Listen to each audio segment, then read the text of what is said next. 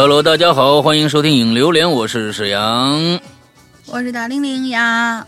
哎，这个马上啊，就是这个我们一个非常重大的一个节日啊，呃，百年啊，我们这个中国共产党成立百年，建党百年啊，这个是一个非常大的一个一个一个一个一个庆祝的。一个庆典啊，嗯，完之后，这个我们上个星期呢，也是机缘巧合的做了一期的主题，名字叫做啊，我美丽的家乡啊，我和我的家乡。啊，哎，这个今天我们迎来了第二季，啊，这是我觉得是机缘巧合，你看上天都让我们节目都来迎来这样的一个 一个主题啊，这太伟大了啊，完了之后呢，这个这个。呃，首先呢，在我们说家乡的时候呢，我们我们来说说衣服啊，嗯，因为马上，呃，这个就就要就要停止呃这个订购了。好像是二号，我记得七月二号，我们这啊五号五号啊，七月五号就要停止订购了，所以没有几天了，也就这星期的事儿了。所以大家呢，赶紧的去看一下我们最新的潮牌啊，这个我们的符文系列，呃，马上就要停止订购了，要不然又不买又就又没了啊。三个符文，四个色儿，这次的非常非常的惊艳，我跟你们说啊，反正如果大家想了解的话，可以去。关注一下我们的微博，我们微博现在置顶呃置顶就是这个，呃，同时有二维码可以扫就直接进店了，不是在淘宝，是在微店上，啊，在微店上，我们关注我们的微博呢，你就去关注我们的，哎，大玲玲，我已经 N 年不公关注微博了，哼，这个微博咱们现在是鬼影人间还是哈喽怪谈啊？鬼影人间。因为《哈喽怪谈》这个名字当时说是蓝微不能改，然后就一直对没有改，所以我们的微博还是《鬼影人间》。对，你们看看，就是我们的节目对于宣传这一块啊，有多么的不重视啊！这这就完全没有人管啊！这是有的是爱爱更什么更什么啊！对，呃，这个 并没有 哈。完之后，那个大家去关关注一下微博上的呃这个“鬼影人间”啊四个字儿。完之后呢，置顶帖就是我们这套衣服的图片呢，还有这个二维码啊，还有可以呃进群的一些链接。好吧，大概是这样啊，再再不定就真的没机会了。这一次真的是非常非常满意的一次设计，是进预售窗口的链接，不是进群的链接啊，不是进群的链接，对对对，进进预售窗口啊，就是直接进去可以买的那种啊啊。我们这次哎，而且是六幺八活动是买两件以上八五折啊，两件以上八五折，好吧，持续的，哎，一直持续的啊，所以大家这个赶紧去观察一下啊，OK。好吧，前面的广告做完了，我们该说正事儿了啊！就是还是我们的美丽的家乡啊，看看我们这些鬼友跟他们美丽的家乡有没有什么一些非常非常奇特的羁绊啊！上个星期，呃，我觉得我们我们我们讲的，其实大家讲到这个这个羁绊的时候啊，哎，好像呢，呃。各种各样的事儿吧，也挺多，有恐怖的，有伤心的，哎，也有开心的，哎，都想到过去的家乡是个什么样子。来，今天看看今天的鬼友来说了点什么。第一个很短，又是啊，第一个，第二个你来来连着来吧。好的，这位同学叫艾丽，就是啊哎，就我我因为我不知道该对，我不明白应该对。我反应了一下，又觉得不知道该怎么念，就是它前面有一一排的爱。这个呀，我跟你说，最后是一个。我跟你说，它这个名字呀是这样的，它呢一共是一二三四五六七八九十十个爱啊，英文的爱，小写的爱，后后不后面是个 y。如果按照真正的这个音标发音的话，这个鬼友啊，我相信呢，他是个河南人。啊，为啥呢？哎，因为按音标来发音，十个 i 加一个 y 是咦，是这么个发音。哎，咦，傻了，这是。哎，他是个河南人，我跟你说，哎，我觉得应该是啊，可以可以可以可以可以，对不对？对对不对？是差不多吧？哎，咦，同学，嗯，呃，这是一个应该是个彩虹屁啊。然后，Hello，山老大，龙鳞。妹妹好呀，潜水好几年，第一次留言，先冒个泡吧。祝两位主播开开心心就好啦。不得不说啊，从二零一三到呃，一三年的五月到现在，哇，老鬼友啊，一路以来见证鬼人间到现在越来越强大，陪伴我许多春秋冬夏。真心希望《哈喽怪谈》越来越好，一直都能陪伴我们这些鬼友。说一声谢谢啦。好了，不多废话，溜了溜了，以后有符合主题的故事再来留言吧。这是一个感谢信的。很欢迎这种老鬼友啊，就是说听了快十年了也不露个面哎，咱们对吧？哎，经常的在我们的话题里面欢迎你们，即使没有话题，出来刷一刷这个存在感，冒一冒泡，吸吸新新鲜的空气也是好的啊。嗯，对对，好，下一个，让我们知道你还在，我们就会很暖心的感觉。感谢这位河南的鬼友啊，嗯，好，嗯，人一竿子给人知道河南还行。嗯，下一位同学叫小罗，龙鳞姐、上哥，你们好。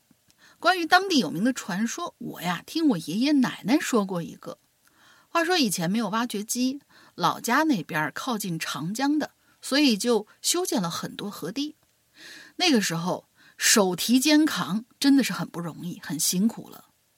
现在每到汛期的时候，我们村子家家户户都会派人去防汛，就是住在村子里修建的防汛房。以前都是马灯，现在房子修的好了，还有空调呢。好了，铺垫完了，重点来了。嗯，话说啊，奇怪的是啊，不知道为啥修建的河堤，不知道为什么经常会漏水，就不是决堤那种啊，就是会漏水。堤坝上总有大大小小的洞。嗯，于是呢，大家就到处补洞，补了洞以后还是漏水，大伙儿就好奇呀。奇怪的想，这到底怎么回事呢？嗯，再后来实在没办法了，把河里的水放干的差不多了，从上游开始找问题。结果你们猜我们发现了什么？哈，那是一个活物，就一条啊，竟然是一条二十到三十厘米之间的黑色的大泥鳅。嗯，不是很长。但是很粗，还长着胡子。如果你们见过，当一个你想象不到的大的东西出现在你生活，就是那种你根本想象不到，你以为它只有一个手指头那么大的时候，出现了大概有一尺了吧，二三十米，呃，二三四十厘米，那你一定会觉得很恐惧。嗯，好了，这是一个传说，爷爷奶奶说的。然后呢，再说一个小时候在老家有趣的事儿。记得我小时候呢，和隔壁一个和我差不多大的男孩，我们俩一人一辆自行车，每天吃完了饭，两个人就比赛，看谁骑得快，骑得猛。当然了，受伤摔跤呢是必不可少的。我也经常去他家里吃饭，然后吃完饭以后睡一会儿。以后每个春节他就回老家，也会跟我一块玩。还有小的时候的玩伴同学一起打鱼、摸虾、游泳。虽然我是个旱鸭子。野炊啊，烧烤啊，挖地洞啊，反正太多好玩的事儿了。只是大家上了小学六年级，中间断断续续有同学转学了，也有同学回来。不过大家待在一起的时候呢，还是很开心的。再后来，村小学合并到镇上，大伙儿就慢慢减少了联系。我其实不是一个很会维系友谊的人，只知道待在一起的时候就要真心付出。啊，对，除了小伙伴，然后就是我和我的表弟跟我关系是最好的。以前外公还在世的时候，每年春节的暑假，我都会去春节春节和暑假吧，我都会去我外公家玩，到湖里头摘莲蓬、吃西瓜，呃，钓青蛙、钓鱼啥的，挺好玩的。冬天呢，就是放野火。夜晚睡觉的时候，会和表弟互相啊抓痒啊、挠背呀，挺开心的。那是不是这个？怎么感觉跟猴似的？找找背上有没有什么盐粒儿可以吃？哎，对对对啊，对啊。春节的时候呢，外公会给我们买很多的鞭炮，外婆做腐乳、豆豉、面条做的鸡肉都特别好吃。嗯，好吃的都是留给我们吃的。我也挺想我的外婆。嗯，不过以前就是上大学以前吧。这是呃，不过这是以前，这是上大学之前的事儿。大学之后有空我就会，有空的时候我都会回去看我外婆。外婆自己也很节省，舍不得花钱，身体不太好，只希望外婆能够再健健康康的多活几年。后来我长大了，出门上大学了，每次回老家都会有一种亲近的感觉。下了火车到荆州，坐上大巴到公安。这是进去了吗？是公安啊，公安是个地名是吧？呃，那是是这这这个地方是个是个地名吧？我以为他写错了。还是一个职业呀？是现在是他当了公安了啊？这个这个东西得括号一下，要不然很容易产生歧义啊。呃，应该是地方，就坐荆州坐上大巴，然后开到公安这个地方啊。嗯，有有可能啊。有好吃的麻辣烫啊、锅盔什么的，哎，乡音难觅呀。有点想回家了，想在爷爷奶奶的呵护下，该多好啊！能够能够陪伴他们，嗯，挺好，挺好。嗯，这个就是把这个从小到大，哎，这个对他他有印象的一些人和事啊。做了一个这样的一个记述啊，很简单的一个记述，但是我觉得这些东西哎记得就好。哎，有些时候说确实你没有办法用文字很很精准的去形容啊，但是记得就好。这些东西记，这是一个非常私人的，没有任何人可以理解的一些东西。哎，就是说，哎，外婆做的腐乳啊。啊，豆豉啊，面条啊，哎，这东西你只能在想象中回忆那个当时的味觉，你没法没法说它有多好，别人也不理解它为什么那么好，哎，挺好，嗯。下面俩也可能有些东西没多好，但是就给自己的感觉就是这就是天下最好吃的东西啊，就是是是是，嗯，会会对会有这样的感觉，对对对对，你当年你。没吃过什么好吃的东西，哎，但是出忽然吃到了一个味道非常非常奇特的一个一个，就不不不见得好吃，但是就是没吃过那么一个东西。你现在吃起来，我天，那是什么东西啊？哎，但是当年啊，我觉得哇，那那是奇遇来的嗯，对，嗯，好吧，下一个朋友叫李志新啊，大家好，我是啊哈，嗯，啊，你是啊哈，那大玲玲怎么办？这个东西你不能啊，他是藕猴啊，哈叫。哎呀，藕猴，哎对，哎呀，我老是记不住这个这个这个词儿，但是呢，必须大玲玲说，别人说说不出那味儿来。祝大大玲玲越来越藕猴，藕猴，哎，男，三十岁，祖籍黑龙江，现居天津啊。提到家乡，想起了一个很奇了怪了的事儿。哎，小的时候呢，一直对老宅呀有着很清楚的这么一个记忆。母亲年轻的时候呢，家境贫寒，老宅啊还是土坯盖的那种简土房。我有很多深刻的印象，是在那土坯房里边玩呢。后来啊，家境好转，就盖了砖房了。翻盖的时候，各种画面我现在都记忆犹新。在一次不经意的跟母亲的聊天当中，母亲说了一句话，让我到现在都很诧异。母亲说。你说的那件事儿啊，那些盖房子那些事儿啊，都能对上。可你那个时候还没生呢呀。哦，这就是一个很奇怪的一件事儿了。我觉得不奇怪。嗯啊，不奇怪。啊？为什么呢？可能你妈记差了。哎，可能你妈记差了，确实你生下来了。这东西不知道啊，这反正我是觉得总有一个人记差了，总有一个人记差了啊。嗯嗯，不知道啊，反正我觉得咱们现在啊，这党的生日啊，咱们不要把那些那些啊乌七八糟的东西带起来。啊，对对对对对对，万一这这两天饶不过咱们呢？你你看这事是不是？哎，下面一个啊，同学叫桑叶啊，诗阳哥、龙玲姐姐，你们好啊。叫谪仙子是吧？谪仙子来了，哎，这次的主题呢是家乡。我的家乡呢是一座滨海小城。这次啊，给大家介绍一处我家乡的古建筑和我关于这处古建筑的一个小故事。嗯，这处建筑的学名啊叫钟鼓楼，是一处二层的古建筑，历史流长。这座钟鼓楼啊是洪武二年建的。哎呦，现到现在已经有六百年的历史了。整个钟鼓楼附近，故宫是一样啊。啊，对呀，历史流长，故宫也是六百嘛。嗯，哎，嗯，钟鼓楼附近的一条街呀，最年轻的这个建筑啊，都是民国时期的产物，但建筑质量呢，可能是参差不齐，有些已经是成危房了，倒了，塌了。嗯，有有些呢，则是。如垂暮老人一般七扭八歪的，唯有这个钟鼓楼，啊，二楼因为特殊时代的这个疯狂信仰导致被毁。你们这不是害我们吗？什么叫疯狂时代的特殊信仰啊？什么叫特殊信仰？你这个这不对啊！啊，人家也没直接的指出，我们就这么带过就好了。不要。但一层的城基却依然坚固牢靠，身处在一层的城关向。呃，向下观望，依旧能感受到当年建建造者的雄心和属于那个时代帝国的骄傲。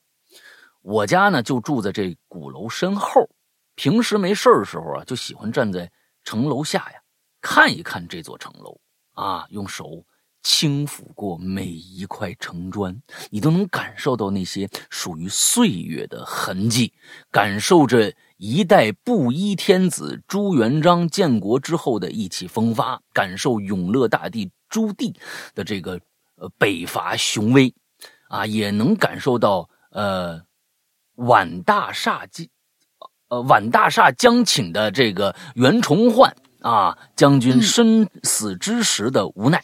历史最着迷的地方啊，是它所产生的经济价值啊。历史最着迷的地方不哦，不是它所产生的经济价值。历史为什么跟经济价值这这个就是如果说有如果说有这样的很大型的或者很古老这些东西，可以带动当地的旅游经济啊。你看现在故宫每年有多少人来啊？肯定不仅仅它只是一个皇家园林的一个关系嘛，还有它的历史啊或者怎么样的。我是这么认为的。哦哦，对对对，我觉得这个这个这个认为是错的，就是不是不是错的啊，是是。太过于这个什么了啊！我是觉得啊，对，我是觉得现在人去故宫玩也不见得认为哦，我是朝冲着历史去的，你明白这意思吧？就是说，如果真的历史本身能产生经济价值的话，那我可以承认。但是其实那就是一个游玩的地方，大家没冲着说哦，这是历史，我觉得那个关系稍小一些。稍小一些，历史我觉得，我觉得可能更加严肃一些吧。对我，我是这么认为的啊，可能也不对啊。历史最迷人的地方，不是它所产生的经济价值，而是它所记载着属于这片土地、属于这群人民的独家记忆。黄沙百战穿金甲，不破楼兰终不还。身为。这个民族的一份子，我由衷的感到骄傲。愿华夏长久不息，愿中国中华民族永立世界之巅。特别棒，这这个是特别，这这这个这个对的啊，这个对的，嗯，符合最近主题，哎，符符合最近主主题啊。关于家乡，我想说的就这么多，也有一些自己本身的一些小感触和愿望啊。希望这个二位主播幸福快乐。怪谈蒸蒸日上，我是哲仙子，有缘再见喽。嗯，好，嗯，挺好，挺好，挺好啊。嗯，来下一个。好，下一个这位同学叫敢问路在何方，是那个小鹿斑比的那个鹿。二位主播好呀，话不多说，我来讲讲我小时候家乡的几件传说吧。我的家乡是在陕西省的富平县啊，陕西这个地方那真的。能说太多了，在我小时候就听家里大人说过，我们县有个很有名的神婆。这个人呢，人们叫他康神，健康的康。嗯，关于他的传说那真是太多了，我就说一两个他跟我家里人发生过的事儿吧。第一件呢，是听我姥姥讲的。我姥姥住在农村，大概在九零年左右的时候吧，姥姥家好像是办什么事儿，就请了好多人来家里做客。其中就有这位康神婆，嗯，因为是在农村，所以姥姥家后院有片土地，种了一些庄稼，栽了一些树。康神婆跟我姥姥去后院拿东西，这时候他突然呢就指着其中一棵树说了一句：“呀，你们家后院怎么有这么大一只狗啊？”哦，当时我姥姥愣了一下，因为家里以前。确实养过一只大狗，可是那只狗前两年已经去世了，就埋在后院的一棵树底下。哦，但是诡异的是，康神婆那时候可是第一次到我姥姥家做客呢。嗯，这件事我姥姥后来逢人便讲，以至于我印象非常深刻，就觉得这康神婆真有那么邪乎吗？但是后来我上高中的时候，我家里发生了一件事儿啊，彻底让我懵了。哎，什么事儿呢？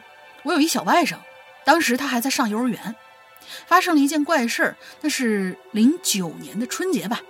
我们每年过年都要回农村走一下亲戚，很多时候呢都是中午去吃饭、聊天啊、打牌呀，一直到晚上才会回家。外甥因为从小是我爸妈带的，一直都在主卧跟我爸妈一起睡大床。有一天早上，爸妈起得早，在客厅里看电视，突然主卧就传来我外甥的叫声：“爷爷奶奶，你们快来！”我外呃，他这儿有个 P.S，我外甥因为跟我爸妈比较亲，所以都叫他们爷爷奶奶。其实本来呀，应该叫他们姥姥姥爷的，就按辈儿算的话。我爸妈呢，就进到了主卧。我外甥就指着窗户：“爷爷奶奶，你们看，窗帘上有只鳄鱼。”我爸妈还以为这小孩儿不是动画片看多了吧，就假装看了一眼窗帘，就逗他：“你这小脑袋瓜啊，一天到晚想啥呢？是不是不想起床啊？”然而我外甥紧接着就说了一句：“就是有，就是有，你看，两只呢，那那还有一条蛇呢。”说完又指了一下窗帘上的某个位置。我爸妈当时仔细看了一下孩子的眼神，立马就觉得不对了，因为孩子的眼神里是那种充满惊惧的样子。哎，所以重新来说一下这两句话。嗯，小孩的两句话，他是他不是撒娇。小孩两句话。哎，来来来来来来来来，他说：“爷爷奶奶，你们快来呀！”嗯，然后就是这是前面，然后就指着窗帘说：“你们快看，窗帘上有只鳄鱼。”嗯，然后就是后面的这个，哎，呃，哄他小脑袋瓜想啥呢？是不是不想起床？就是有，就是有，你看两只呢，那还有条蛇。看看，这才是真正的播讲。哎，你看，开始是撒娇似的，来来一个这个，哎，来一个妩媚的，哎，不，算 了算了，等等等等等等等等，干啥呢？蛇精啊？那那都不是看见蛇了，那是看见白素贞了啊。嗯，孩子的眼神是那种充满惊恐的样子，那种眼神不是幼儿园孩子能装出来的呀。嗯，当时我爸妈一合计，不会是孩子发烧说胡话了吧？摸摸脑袋，这不烧啊。但是出于不安吧，还是抱着孩子上了医院。医院一来二去也没查出个所以然来，而且我外甥回到家之后，还是说窗帘上有鳄鱼。嗯，这下我爸妈真急了，就说要不咱们找康神婆看看吧。嗯，康神婆来了，看了我外甥之后，就问他说：“你们这两天是不是回这农村走亲戚去了呀？”我爸妈说是啊。哎，那你们呐？肯定是路过那个坟圈子了。你们以后啊，晚上走完亲戚回来的时候，先不要进客厅或者卧室，先去那厨房啊，打开燃气灶，在火跟前待一会儿，然后再进房间。小孩啊，身体弱，你们大人可得注意呀。接着，他又转头跟我爸说：“你这孩子问题不大，回家拿报纸烧着，在孩子头上绕个一圈就好了。”我爸妈回到家，点燃报纸，在我外甥脑袋上绕了一圈。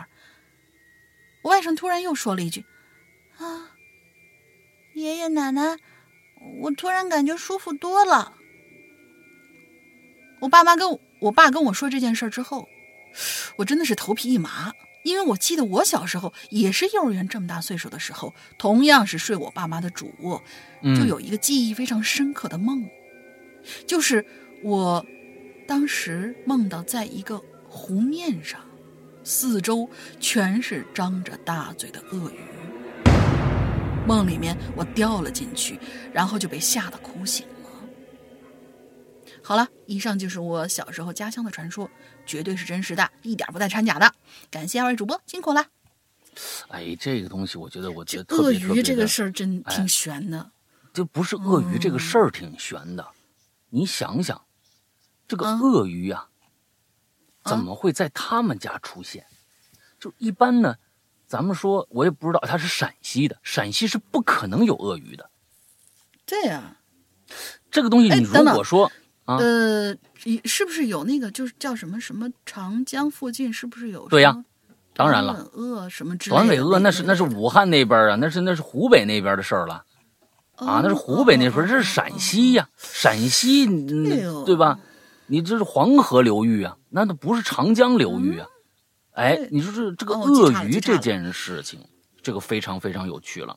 如果说看到一个什么黄鼠狼子，哎，黄黄大仙儿，嗯，哎，或者看着蛇，蛇可以，蛇可以，看着一兔子，到处都有感觉。哎，这个东西啊，我觉得是很有趣的，而且呢，感觉如果这个咱们这鬼友也也见过，那说明这东西它在这儿这个灵魂的这个这个游荡不止一年两年的了，不止一年两年的了，而且大家要知道，这东西很奇，你比如说你你你你在那儿看到了一只海龟，你想想你在陕西看到了一只海龟，这事儿我觉得你只能说他是做梦。你只能说是做梦，因为，因为如果两个人都看到了，那我觉得这这还真有点奇怪。那是不是当年这真出现过一一一条鳄鱼啊？怎么着怎么着的？哎，嗯，不知道。所以这个你看得出现什么？要不就是有个，要不就是有个什么什么，比如说千百年，然后地壳变动，原先他们待的那块地方其实是一个有我天哪湖泊或者有什么那我觉得。那我觉得咱们现在啊，那可以没问题，这都可以。但是呢，这就反这个怪谈论了。嗯，哎，那我们每天都能梦着恐龙啊，猛犸象，那他妈的那那那 N 多年前不是这人家的世界吗？那咱们就每天一闭眼就 哇，对面来一只大恐龙，快把我咬死了！你你为什么没有这样的传说呢？这一听就是假的呀！即使有人看着说出来了，也当笑话就过去了。说不定真有，我不并不否认它确实存在，但是它不浪漫。所有的怪谈虽然是恐怖的，但是艺术创作是基于一个可信和浪漫的基础上。浪漫并不是一个你必须觉得它哎，你很多恐怖的，它是因因为基于浪漫，所以觉得它是真实的。哎呀，有个白衣，你看白衣女人、红衣女人，低垂着头发，她站在那儿，你可信？你说呀，有一女的啊，穿一裤衩完了之后呢，哎，这个这个，这她不可信，哎，她真那样了，她不可信。你这这怎么可能呢？人家女鬼都是穿着白衣服、是红衣服的啊，我们听都是这个，你那个不可信。所以这东西它得有一个。这是说明什么呢？人类的愚昧。哎，又说回来了，说不定那鳄鱼真的存在，那就是那儿有一个那个东西。呃，只不过你跟刚才我说，只不过他一想，那陕西有什么鳄鱼啊？你要你要到湖北去，有人说有鳄鱼，我看那河边有一鳄鱼，哎，那行，哎，那那那那是可以的，大家都都都信。这地方连个，是吧？这这干的，这旱的地方啊啊，没什么水呀，这地方。那咱们这这怎么能还能？还能有有鳄鱼呢？这个东西，你们大家仔细琢磨琢磨这事儿啊，是不是这么个道理？所以艺术创作永远是基于一个一个前提的啊，所以不一定是真的。哎，呃，人家今天说这个字儿，说不定是真的。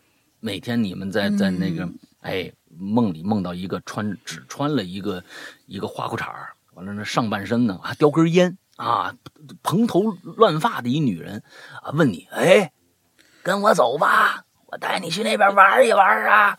你觉得那个，哎，这东西还挺哏啊，还挺哏儿。这这这这这这这女鬼，哎，说不定那才是真的呢。嗯，不一定每天都得穿，那得发多少套衣服啊？进去以为校服呢，一成一一变女鬼，全都发一身白衣服、红衣服，排队去排队去领号服去，啊什么什么，那说不定是假的。嗯好吧，下面一个，嗯，下下下下下下面我也来了，下面这啊，嗯，就就就两句话，他这个微信名字比他这个留言好，感觉还长，叫给无法预知的明天加个期限，而他这次来了就写了几句话，刘老大，龙老三，不是我，我就一直不太明白为什么是龙老三呢？老老三，对呀，老二是老二皮蛋吗？我我是万年老三是吧？嗯，行。嗯，刘老大，龙老三，我来了。第三次留言，看到本期主题，压抑已久的思乡情绪喷涌而出。但是提起笔，总不知从哪里写比较好啊！我想了好一会儿，叹了口气，算了吧。心中的思绪万千，却无从表达。人走得再远，心也离不开家呀。嗯，感谢《哈喽怪谈》在我身处异乡时的陪伴吧。两位主播辛苦，谢谢。嗯，这就是刚才说的。嗯，有时候想写，真的是写不出来，不知道从哪儿开始写比较好。哎，一写有可能就变成一长篇小说了。哎，你要是说我真写两句吧，哎，有，嗯，那那这可能就变成流水账了。哎，这东西其实，哎，很难，嗯，很难，也确实是这样，好吧？是的。下面这个这哥们儿啊，散至看重度啊，散至看重度。嗯，哥们儿啊，龙陵石阳晚安啊，那就行了，拜拜，睡吧你。嗯，怎么 就晚啊？本想着有合适的题目继续编鬼故事的。啊，既然有这么温馨的题目，我也来编编我的居住地啊。你是编的是吧？哎，好，咱们就不当真的听了啊。之所以居住地呢，而不是家乡，是因为我呀，并不是这儿土生土长的啊。很久很久之前，随着长辈呀移居过来的。当时长辈为了响应这个党的号召，支援山区呀，建设而来啊。那这为为你们家这个这个。家长要鼓掌了啊！我也不承认现在我生活的这个城市是家乡。那我的家乡呢，在河北的满城啊，我是河北人，至少户口本是这么写的。嗯嗯，就说说现在的这个城市吧，名字就不说了，就是个山沟沟。嗯，这里最是出名的地方是一座很很有名的山和一片很有名的树林你这这好家伙，哪没有这个东西啊？啊，北京还有香山呢，是吧？对吧？你是说你是来香山了吗？啊，你你要你要你要是在房山那边住，可不住那个那个山沟沟嘛，对吧？那那也算北京啊。嗯，你得怎么着也得说明白，你这到底在哪儿？是不是？大概个位置得说明白了。早几年还发现了大量的远古动物的蛋和某种稀罕的石头。说的那些蛋呢，以前当地农户啊以为是石头，拿来砌猪圈啊和围墙。后来啊，被专家们发现，统一呀收购了，啊，据说是上缴国家了。不知那成千上万的蛋最终是放在谁家了？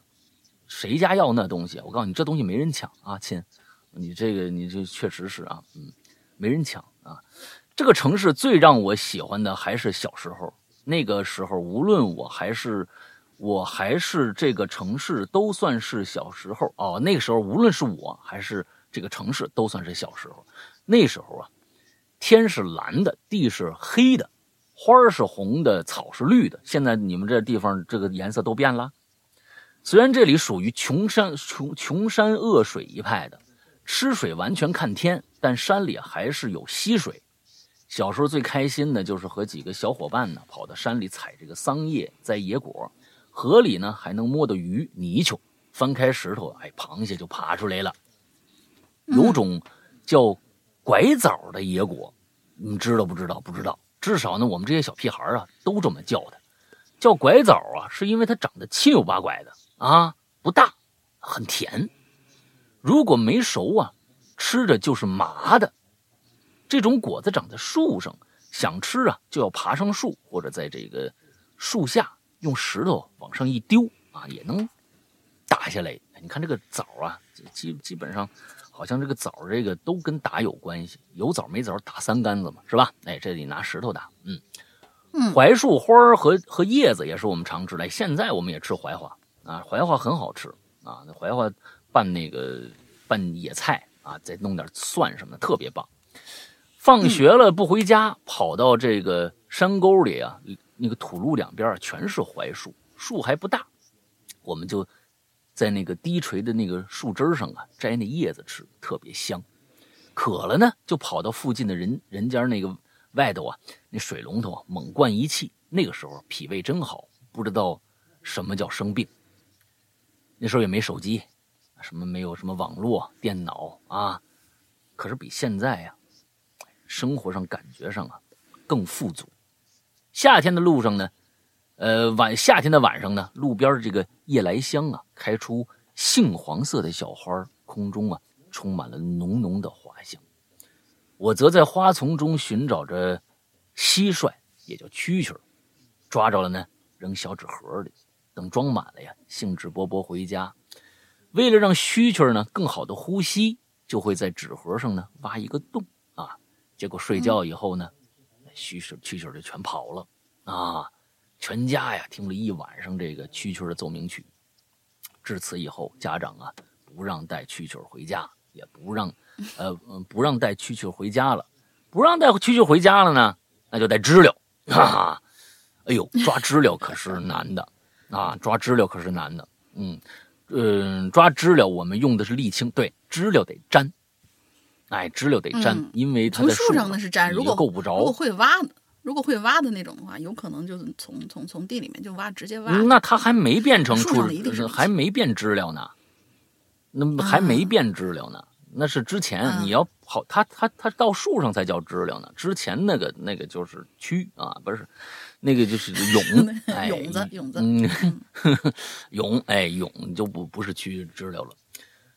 中午吃完饭，便和几个不长进的伙伴出门，先去农家农户家呀那田里头拿几个竹竿哎，有些竹竿上面呢还爬满了豆角之类的植物。我们都是先把这个植物啊从竹竿上去除了啊，才把竹竿拿走。整个过程要迅速果断，拿了就跑，那就是偷嘛！你们这这不是？你们就别说拿了，这这这更别说借了，你们这就偷是吧？当时各个地方呢都在修路啊，都有修路的。路旁呢常有一个大铁锅，里边煮沥青。哎哎，这我小时候也有，也没人看着。我们呢，把这竹竿啊，在那个锅里面一搅，一坨沥青就固定在这个竹竿上头了。哟，那东西可热，我跟你们说，可得凉会儿呢啊！待凉了，就可以拿去粘这个树上的知了了啊。呃，其其实的知了都是，呃，当时的知了还是什么？其实的知了是什么意思？就是可能当时的知了都是那种又黑又大啊。抓到了，把翅膀剪了，放家里的花枝上。啊，此此此去列过一百万血腥描述。我跟你们说，小时候那些孩子们，现在的孩子们都不知道这种玩法了。小时候很残忍的，真的很残忍，尤其对虫子。嗯，所以为什么我后来会越来越害怕虫子？因为我小时候也那么玩。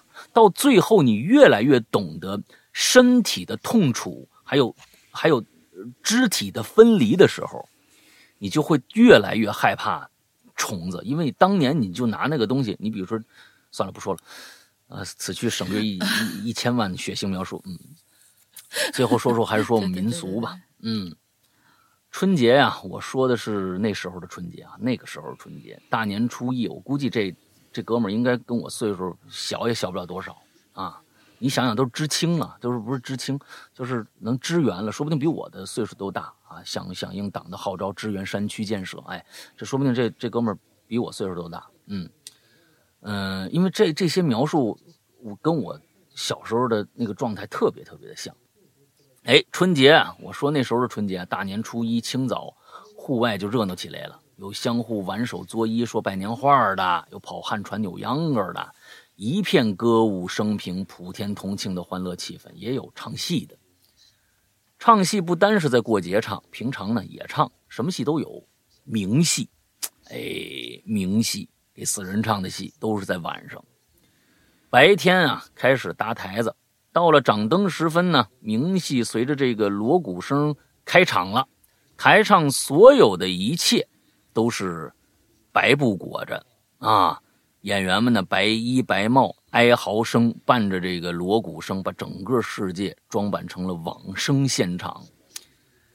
这就是我小时候的居住地。现在上述这些早已消失殆尽，因为什么呢？因为建设，是吧？嗯，我不知道啊。槐花树呢，吃不着了；河流被污染了，知了呢也变小了。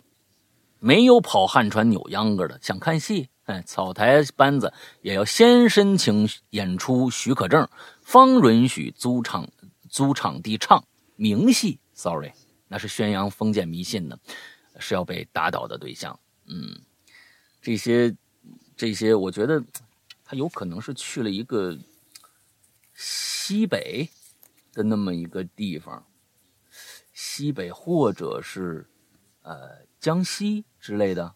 那那种地方，我感觉像啊，我感觉像，嗯嗯，这确实是，确实是当年的一些呃状态啊。我们我我我觉得这就是一个无法无法解除的、无法解除的一个矛盾。你要发展，就一定带来的是破坏，这是一定的。要发展就有破坏，因为你加了很多新的原有没有的东西。那么，这个质量守恒定律啊，质量守恒定律，这东西从哪儿来的呀？啊，这些东西由过去的那些形状，由沙子变成了砖，再从砖变成了楼，这所有的这一系列的一些性状的变化，那它中间那些代谢的东西去哪儿了呢？肯定就去大自然了。所以这里边有一个，这里面有一个没有办法去去解决的一个这样的一个矛盾。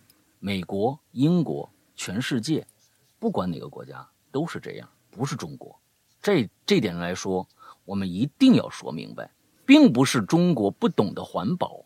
当年如果在那样的一个一个一个知识结构下，在当年的那样的一个状态下，你你看看美国的当年和和英国的当年。都是一样的，在七十年代，美国的污染，那个那哪儿是西部吧，还是还是还是东呃西海岸那边的污染，嗯，其实跟跟北京前几年那个污染状态雾霾差不多的，所以他们有了钱，才把这些重污染的东西拿到国外去生产，这就是一个必经的一个过程。现在大家越来越懂得环保了，因为看到了。就是那个东那个那个建设带来的一些负面的影响啊，其实我觉得都是一步一步来，会好的，会好的。我觉得这是一步一步人的意识在不断的转变的一个必经的过程。因为穷想富，想富就带来一定的伤害。等到伤害过后、伤痛过后再回反思的，就像我们这位朋友写的这个东西一样，他想到了小时候。我相信不是不止他一个人想到了小时候那些鸟语花香、那些简单的生活状态。那么有了这些人的想，大部分变成了一个集体意识的时候，就会回归了。跟艺术也是一样的。为什么当年有这个这个文艺复兴，有各种各样的啊东西？有为什么我们现在的歌越来越像八十年代 disco 了呢？这就是因为想。人为人类所有的。东西都是因为他想，才变成现实的，所以我觉得这篇文章写的特别特别的好。那么也说明现在大家都在怀念那个时时期。等我相信那个时期，呃，那个那个那个状态就快来了，并不会变成以前的那个样子，什么都没有的穷山恶水。是现代化的城市和新兴的一些。这个反污染的一些一些措施，还有各种各样的东西，和结合成了一个新的一个物体，啊，新的一个一个事物。这个东西已经不是过去了，也不是现在了，而是未来的一种一种状态。我们等着吧，嗯啊，我们等着吧。变化一种形态还会回到你面前的。哎，完了之后我们等着吧。就反正有生之年，我们相信啊，呃，是可以到达的啊，可以到达的。是。好吧，来吧，下一个，嗯，下一个带着兔子去喝酒。山羊哥好，大玲玲好，我是扣肉君，嘿嘿嘿。最近可算闲下来了，请了好几天的年假，好好休息休息。闲下来一听咱们上几期榴莲，发现我好像早就回答过 社死这个话题了。比如说我拉裤兜子啦那一次，哈哈哈哈哈。嗯，对，我们还是直播的，嗯，直播社死。言归正传，这次家乡这个话题让我想起了我的大学时期。我算是出国稍早一些的吧，在高二的时候就去了加拿大。走的那一年，我都不到十九呢。走之前真的是对出国后的生活无比的向往，能离开父母的管辖范围，自己安排自己的生活，那是一件多么完美的事儿啊！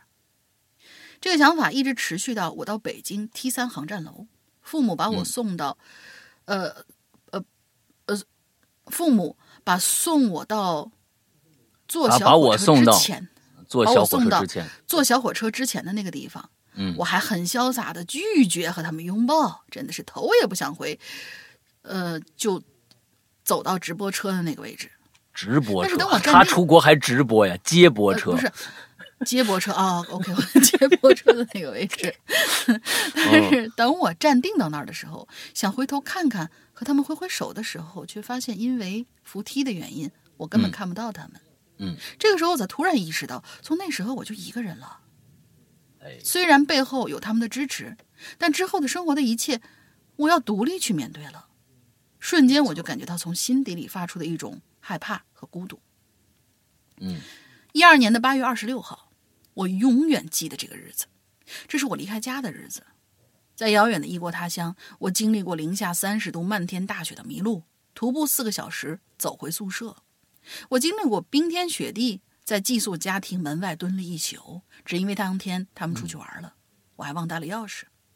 我经历过半半夜上山挖蚯蚓，只为赚五十块钱加币。经历过被几个老黑抢劫，等等等等。当时我觉得我很苦，苦的说不出话来。当时就在想，如果我没有选择出国，如果我一直在国里。国内待着那多幸福啊！国里有父母保。嗯，到到到锅里来，他不是带着兔子去喝酒吗？这这对，这是个这是个下酒菜。嗯，有父母保护着我，能和朋友在一起。那阵儿几乎是二十四小时的每一分每一秒，我都在不停的想家，无比的想回去。那时和爸妈发的每一封邮件内容都在说，我不想在这边待着了，我想回国继续上高三，然后考大学。但是现在回过头一看，我真的感到庆幸。庆幸的不是我坚持下来了，庆幸的是我父母坚持下来了。现在看来，我在那边经历的事情都是我成长的过程，而且其实也没多苦吧。这真的是大部分留学生都在经历过的再正常呃再正常不过的事儿。但是，也只有。坚持下来的人才有资格在回过头来看路的时候轻描淡写的说出这句话。所以，真的，不管现在身在何处，呃，身处怎样的困境，坚持下来吧。哪怕就只为了在日后可以自豪的说，这是我的经历，我走过来了。行了，写完了，发现有点跑题了，就这样吧，嘿嘿嘿。祝 Hello 怪谈越来越嗯哼，祝老大越来越哇塞，祝大玲的越来越哦吼。看爱你没有？每个人一组词儿，挺好，挺好。哇塞，哦吼，哎，挺好，挺好，这可以。对对对，我是觉得这个特别对，因为因为嗯，没出过国的人，我没出过国，就是出去留学这种的。嗯，呃，但是我媳妇儿出去过，啊，我媳妇儿出去过。当时我送我媳妇儿出国的时候，那时候刚刚我们大学毕业，还没结婚呢。啊，就是甚至连说说以后在不在一起都没说呢，啊，就就这就我我我心里想着说，这这出国了是不是就没戏了啊？没戏，没想到一直坚持下来了啊！他出国也没多长时间，一年半。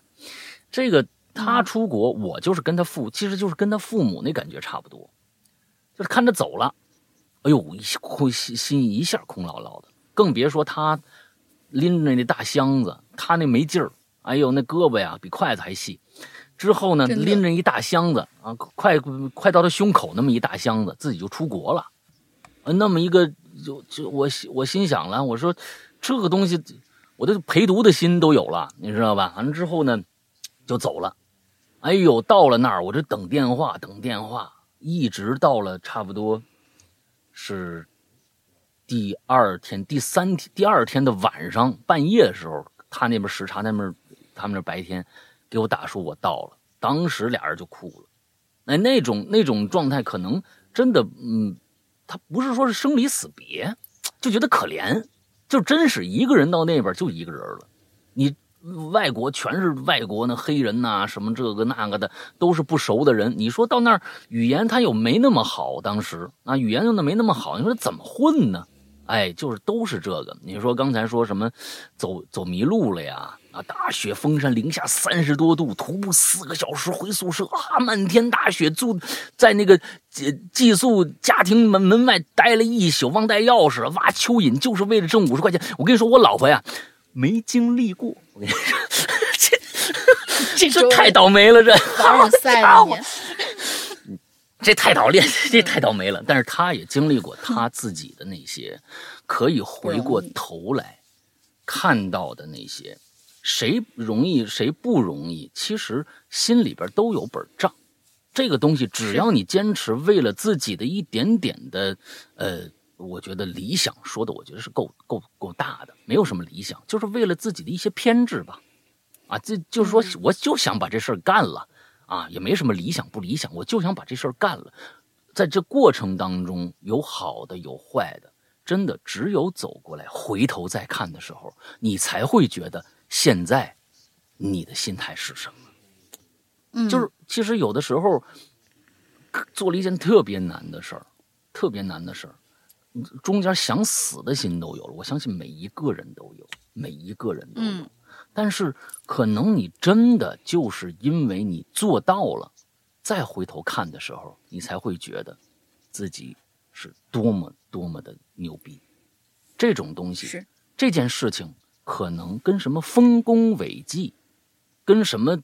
哇，那种说的特别大的那些事儿完全没关系。但是如果对于一个腿上有问题的、刚刚撞了车腿断了的人，用复用一年、两年、三年复健的时间，让自己的腿变成了一个正常人，他回头看，对别人来说这事儿啊。可能跟他们一点关系都没有，跟祖国建设、跟跟跟家家庭和谐，不是这这个什么什么叫什么创建和谐社会，完全没有什么任何关系。他转过头来再看这件事的时候，他是这个世界上最牛逼的那个人。这就是这个回过头来看我和我之前走过的那条路，跟我一样，大家每天都在听着我们的节目。我现在回头看一看我自己做的这件事儿，我十年每天待在这个屋子里，虽然没有经历过三十度漫天大雪，四个小时徒步回家，啊，完了在这个这个寄宿学校外面多待一宿，忘了带钥匙，挖挖蚯蚓，但是我觉得我也挺牛逼。只要经历过这件事情，就一定会觉得转过头来一看，你能看到那些闪光的时刻。这。坚持做一件事情，然后耐得住寂寞，这个其实很厉害，很厉害。所以我是老大，就是这样的一个状态。呃，不用，不用，不用，我这我我自己吹吹嘘自己，本本本身不应该啊。完了之后，这个呃，我是觉得在这儿就是给所有现在可能正处于这样的一个时刻的朋友们说这句话。这句话就是，我们不是为了什么其他人。如果这件事情真的值得你坚持下去的话，那就坚持下去。如果你觉得这件事情是给别人做的、给别人看的，那么你可以考虑一下，要不要把自己搞得这么苦。但是如果真的是为了自己，坚持下去，过一些年，嗯，回头再看，你会觉得，你虽然在别人眼中依然是渺小的，但你的自信心。已经站在珠穆朗玛峰上面了，真的，这就是这个。比如说一个很小的一个例子，我是一个非常非常没有运动细胞的人，我是一个非常懒的人。但是我在一八年，呃，对，一八一八年末吧，还是一九年初，我开始跑步，呃，坚持了五百多天，每天都跑，我把整个身上的这个。这过去都知道，就是听我们节目的人都知道，这个过去孙一礼啊，现在这话不算骂人了啊，他把名又改回来了啊，因为原来那个那个孙什么孙敬东那个名字啊，可能也不是特别顺，完了又改回来了啊，完了之后呢不算骂街了啊。孙一礼经常说胖胖刘，我当时确实很胖，但是我从来没有想象，经过想象到经过我自己的努力，我会把把这个肉减下来。当我减下来，真正减下来，每天照着镜子看着，哟，一天一天一天瘦下来的时候，等我瘦下来的时候，我觉得我真的那个时候的自信心，可能是这么多年来以来没有过的，就是这么一件小事儿，只跟我自己有关，只跟我自己有关，这么一件事儿，会让你们为自己骄傲的，真的，就是这么一件事儿啊。那当然，现在一直保持的也非常非常的好啊啊，这个保持也是很重要的。哎呦，今天就通过这样的一个把自己夸的呀，哎呀，我这从来没有这种这么，哎呀，把自己夸的实在是可烦可烦了，哎呀，真的太太棒了，太棒太棒，嗯嗯，我在你们的心目中是不是更加的啊呃这个高大了呢？呃，下面下面一个啊，下面一个叫赛林木真的很亲，赛林木真的很亲切呀，这一个名字。啊，嗯，赛林木真的很亲切呀，啊，这个赛林木是谁呀？嗯，这个石阳老大龙玲姐好，我枕头来第二次掐榴莲，上次榴莲两位主播非常贴心的隐去了我的名字，所以我现在可以当成第一次打招呼。上次你是哪个故事的人啊？啊，不知道，别问，别问，问就是不知道。是自己买了个玩具那位吗？哎呀，这个不知道啊。哎，这个萨瓦迪卡尼斯马赛，拜拜啊啊！萨瓦迪卡斯尼啊，斯尼马赛，拜拜啊！就是你们这是三国的，萨瓦迪卡，萨瓦迪卡是这个泰国的。日本的和英国的啊，这这仨是三个的产物啊。这期的主题呢是家乡，我就来说说我们家乡啊，福建闽南盛产的一种名木，树木的木啊，叫赛林木。嗯嗯，关于这种名木啊，哎，事发在我小学四年级，在我还是小孩子的时候，父亲因为防卫过当又。失手伤害街头恶霸而入狱，你看看这事儿，这太不公平了。失手伤害街头恶霸，这这应该发奖状啊！家庭家里边呢，从此像塌了天一样啊！我也因为是犯人的孩子而备受欺负，好像每个人都是我的敌人一样啊！每每有人闯祸，一定先认为是我干的啊！总说我是。罪犯的儿子没人教没人养，连老师对我也爱答不理，我也因此变得孤僻阴柔，没有朋友，啊，也绝不和他们针锋相对。而那些所谓校霸，看我那隐忍退让，针对我的校园霸凌也是常有的事儿。一开始啊，我常带伤回家，每次我妈呀都泣不成声。直到四年级中考以后，林老师来了啊。林老师接手成为我的班主任。在我一次挂挂彩后放学回家的时候啊，林老师碰着我了，追上了问我到底怎么回事我这才一五一十告诉了他原委。现在想起来历历在目。林老师就问你怎么就不还手呢？我就说他们欺负我，就因为我是罪犯的儿子。我要是再还手，正好证明罪犯的儿子没教养。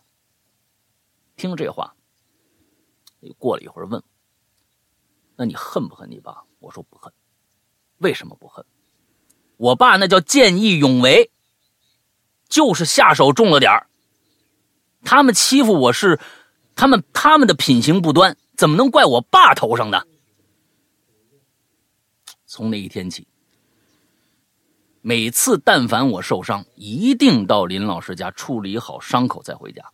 林老师每次都带着一脸愁容，看着我离开。两个月之后的寒假，我上完学校加开的这个电脑兴趣班之后就回家了，又被几个啊我们班的校霸，他们班都有校霸，你知道吧？哎，和身上有纹身的这么社会青年围在树林里了，只听他们一直骂我软骨头，雨点一样的拳头砸下来。最后我实在忍无可忍，抱着一个瘦高的腿的就往他胯下一顿猛砸，太过瘾了！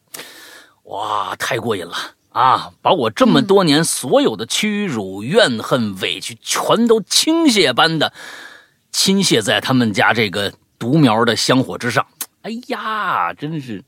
直到他捂着自己的命根子躺在地上喊，然后我飞也似的逃到了林老师家，却怎么也想不到。他们竟然会紧追不舍的跟过来。这个时候，林老师出现了，开开门，把我让到他身后，手里提了一个木棍，大喊一声：“赛林木！”我天哪，这这个我是西曼，我这跟那个差不多啊！大喊一声 “赛林木”，哈，就迎了出去。后来一片混乱，我也不知道林老师是怎么用棒棒球棍把他们打退的，也不知道那根棒球棍是如何打断的，更不知道林老师是怎么被警察带走的。我天哪，又被带走了！我只是后来才知道，你就是当时你们那儿法律没有正当防卫这么一说吗？我真的不知道啊，就是正当防卫这么一说没有是吧？嗯，我只是后来才知道，原来林老师家访的时候敲打过那几个校霸，让他们都挨了家长一顿屁股。他们以为是我去告的老师，于是呢，纠结了几个社会大哥，准备在这一天趁我返校上课报复。这帮这帮怂怂逼蛋，我跟你们说啊，就是就是这帮人是他妈怂逼蛋。跟你说，就是欺负那个不敢欺负的、不敢还手的那些人。巧的是，几个社会大哥的大哥呀，正好就是被我父亲打伤的那个。你看这凑一起了，好家伙，这说书啊，都都都都都都挺好的一个素材。嗯，哼。开学以后，林老师就没来学校，据说是被调到外地教书去了。就是就是这学校呀，也是他妈怂逼蛋，就是只治这些就是好人。啊，校霸这几个都都没事你知道吧？我也不知道你们学校，现在我估计这学校也有啊，都是一帮一帮怂逼蛋。嗯，那几个校霸和小混混只是轻微脑震荡，连轻伤都不算，因为老师不用负，因为林因此林老师不用负法律责任，而我因为差点让某人断后，传出，啊断了后，被传成了狠角色。哎呀，那些曾经的校霸看见我都叫大。都叫哥，哎，这行啊！我不和他们一路，也没想成老大，否则屠龙之人终成恶龙。哎，我天，太好了！你这，你这真的是太非常正，三观太太正了，太棒了啊！是的，哎呀，我我父亲要如果我成了恶龙，我父亲在狱中一定会寒心的。这件事儿以后啊，我呀，我可就拜访名师去了啊，上高山访名师啊。拜师去学这个五祖拳，偶尔呢还可以帮被凌霸凌的人出个头。我女朋友就这么认识的啊，我我女朋友就是那个时候认识的。得益我童年的这段经历，虽然黑暗，但练就了我隐忍、坚毅、仗义的性格，帮我找到了这么好的他。而我一一直谨记。父亲对我从小的教诲，那就是要做人堂堂正正，不能走歪路。我更清楚的记得林老师那句“赛林木”，我操，这个真挺感人的，我都有点哽咽了。赛林木，现在偶尔去找这个林老师泡茶，哎，还有联系，太好了啊！觉得这句“赛林木”格外的亲切。父亲已经出狱了，我想他当年见义勇为的时候，一定也喊过“赛林木”。没错，赛林木啊，其实不是一种名目，它是一句脏话，类似于 C N M，但它在我们的心中比任何名目更珍贵。我操！好棒！太牛逼了！太牛逼了！太牛逼了，这个要鼓掌了啊！这个是我这么多年来念到的让我泪目的其中的一篇。那打完收工，顺便提一嘴，前两年前两年啊，这个 HK 废青大搞集会游行、打砸抢、烧什么的，据说咱闽南大叔特地带着赛林木啊去问候他们啊，维护一国两制。我们是十四亿护旗手之一，赛林木。G I A O，叫叫是叫是什么意思啊？啊，叫是什么意思？这是一一这这这这这一句呃感叹词吧，就是最最最近比较红的一句感叹词。哦，嗯，哎呦，我天哪，这个赛林木真的很亲切呀，他把这名字都改成这个了。赛林木真的很亲切呀，嗯，对于你来说真的啊，这话呀，每一句话都是。就是个意思，它可以表达很多种含义。赛林木，我记住这句话了啊！我去福建，我就就喊这句话，估计会被打得很惨。啊，但是真的，这个故事非常非常之感人啊！我觉得，对，这个也有可有有的时候真的是对于一些啊被霸凌的啊孩子们，可能真的是这样。就是有有一些，我觉得我们现在听节目呢，说不定也有一些老师吧，是不是？老师在听我们的节目，也希望多帮帮这些被霸凌的孩子。校学校也有难处，啊，那你但是呢，呃，我觉得保护这些孩子才是你们真正的包包包括保护那些校霸，那些校霸可能他们也不是天生就是校霸，他们也是因为一些各种各样的原因、家庭的原因、各种各样社会的原因变成校霸的，那他们也应该值得被保护。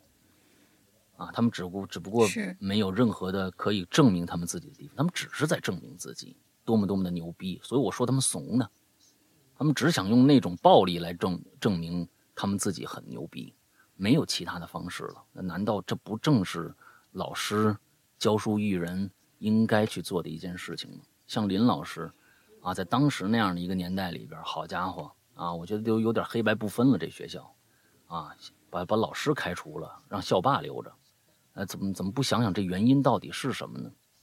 啊，所以我觉得，真的，这这社会暖不暖啊？我觉得，尤其是对于孩子来说，家长和老师，对他们无疑来说，这就是以后他们成长的榜榜样。这里面两个说的很清楚，林老师和这赛林木，不是赛林木，不能说他，这赛林木我知道现在是一是是一句骂人的话啊，是这哥们儿。他老爸 赛林木同学让他成为现在，哎，这这这那就更更难听了。赛林木同学，赛林木是 是 C N M 的意思。赛林木同学，你好家伙，我们的这位鬼友，那总不能叫他很亲切吧？因为我们不知道。那那反正不能不能不能，就是我是觉得赛林木对他是一句很有意义的话，但是他不是赛林木同学啊！你你这东西不行，好好好，这个呢啊，对对对，sorry sorry sorry sorry，哎，完了之后我是觉得。嗯，就是因为有了这两个人，他才变成现在这个样子的，所以真的很重要啊！孩子，孩子的成长真的特别特别需要这两方的力量去呵护。在那个时代，在那个期间，也只有这两方的人是他成长中最重要的两方力量。哎，教书育人，老师很多老师现在不是为了教书育人，也只是为了混口饭吃。那如果都这样的话，一点责任心都没有的话，那我天哪，误人子弟，你可有的时候我告诉你，你可比卖国贼的那个那个罪过都大，真的。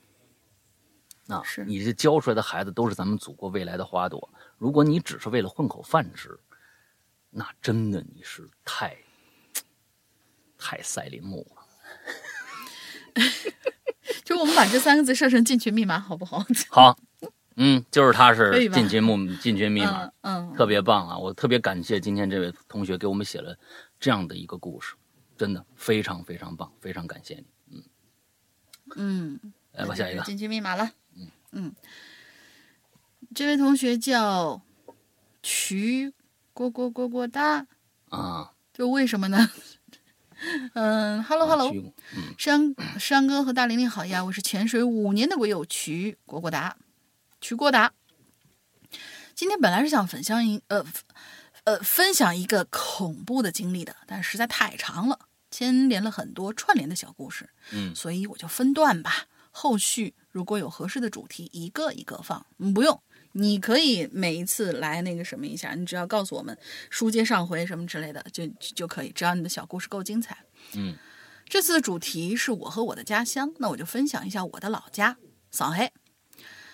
说起来，我的故事啊，可能略有偏题吧，但是我始终觉得家乡，家乡首先有家的地方才可以算家乡，嗯。但是，什么是家呢？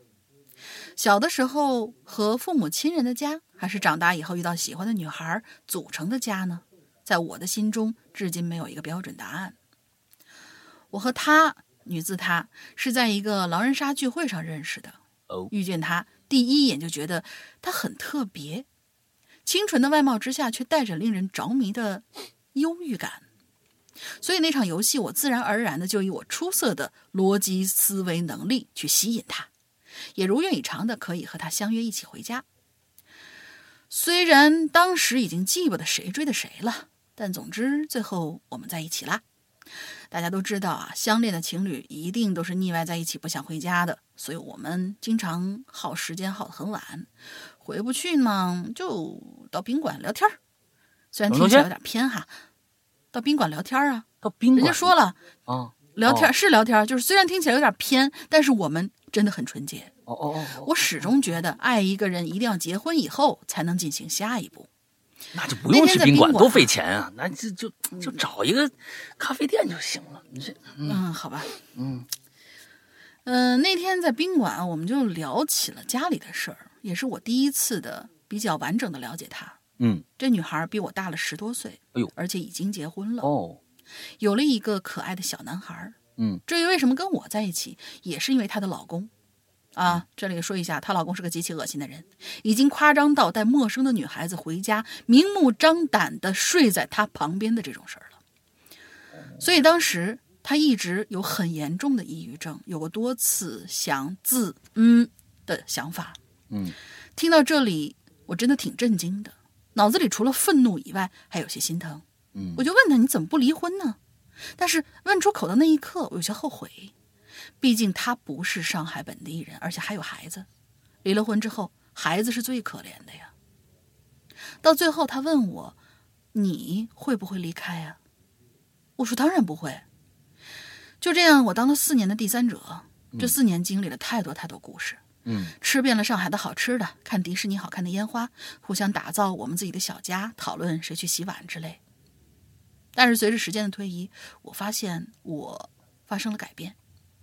我从朋友们中，呃，我从朋友们中的开心果开始变得沉默寡言了。嗯，生活中无形的压力随着年龄的增长越来越多，很多话不能跟别人说，我实在无法再继续下去了。嗯，这女孩好像也看出了我的变化。开口让我回家住一段时间，也许会好一些。好吧，我承认，我终究还是逃了。回家之后，就再也没有回去。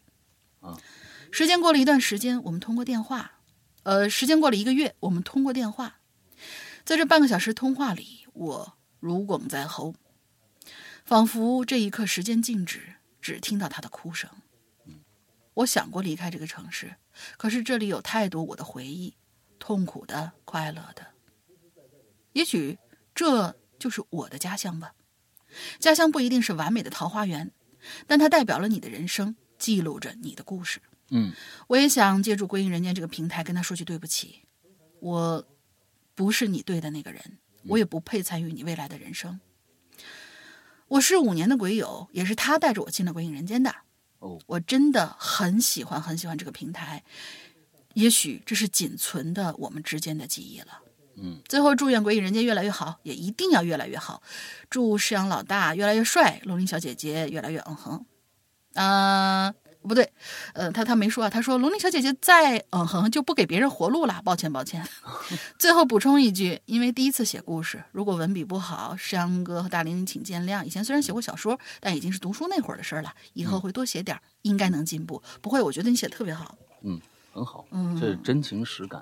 真情实感是的，是的，是的。在在这里边，其实我觉得对于感情这件事情来说，呃，真的太复杂了啊，不是外人可以倒置的，因为外人并不并不理解你你的那个状态。你对一个人，情人眼里出西施，每个人都有一个心目中的西施，这个西施，嗯。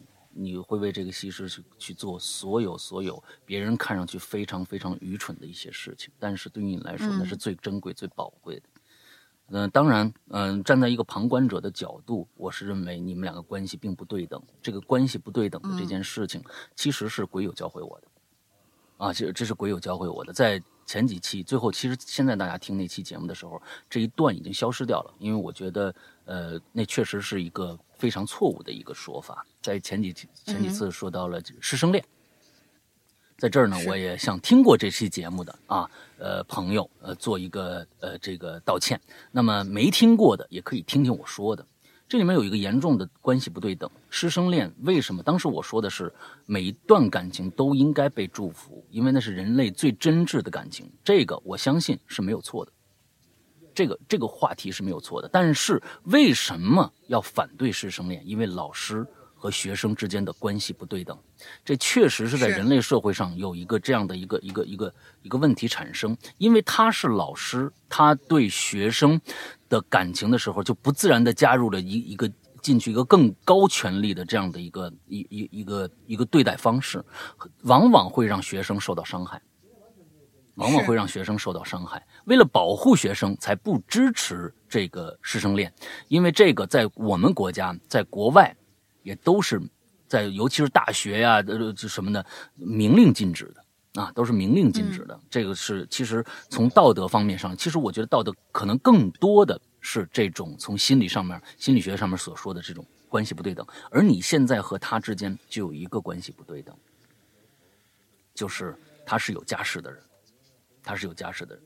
完之后，你们两个人之间这个，他对你有一个依靠，就是我觉得往往是这个样子，就是这这这种感情是是一种非常非常。怎么说具有吸引力的？具有吸引力的是一一种看上去是不可触碰，但是又具有极大吸引力的一种一种感情的一种关系。因为，因为嗯，男人在这这个这个时候可能会觉得我给对方极大的安全感，我得到了很多很多嗯对方得不到的东西。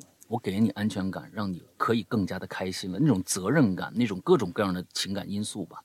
但是到最后，为什么越来越不行了呢？就是说，呃，就是这个关系始终在这儿没有没有破的那么一个地方。就是我破掉这个这一层，能够真正的毫无芥蒂的在一起，毫无芥蒂的在一起。而且上面你说了一句那个女孩说的话，说，呃，就是为了孩子。孩子如果失去了父亲会不开心的，他现在会开心吗？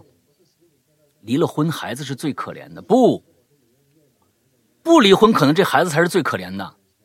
是的，每天他看着爸爸带一又带一妈回来，我到底谁生的呀？啊，他孩子怎么想啊？你以为孩子什么都不懂啊？其实孩子心里面早就可能想着说，赶紧离吧，干嘛呢？啊？我我我每天可不想这么不开心的，这么这么活着。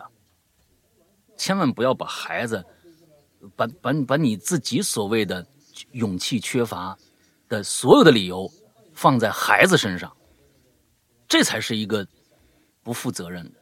因为开不开心你知道，孩子开不开心你更知道。所以我是觉得，有时候长痛长痛不如短痛吧。呃，很感谢这个郭郭哒啊，跟我们分享这样的一个一个故事，真的非常感谢你信任我们的平台，也希望你们呃两个人啊，不管以后怎么样，都能够更加的开心。那有时候结束这样一段关系，可能对真的是对两个人是最好的一个选择吧。嗯，OK，下面这叫学生狗，学生狗一只啊，学生狗一只。Hello，两位主播好，本人初一，快，嗯哼，哇哇，你都成人了呀，嗯啊，赶紧结婚生子吧，嗯，感觉这 这感觉已经很大，哎，本人初一，哎，期末考试了，哎，考完了，本人初二，这就你们初二的学生了，哎，本人初二，作业反正作业写完了啊，今天晚上正好没什么事儿啊，这闲鱼，呃，闲暇之余。哎呀，写篇留言吧啊，please pick me 啊，thank you 啊，废话不多说，正文上，哎，想我在江湖闯荡这么多年是吧？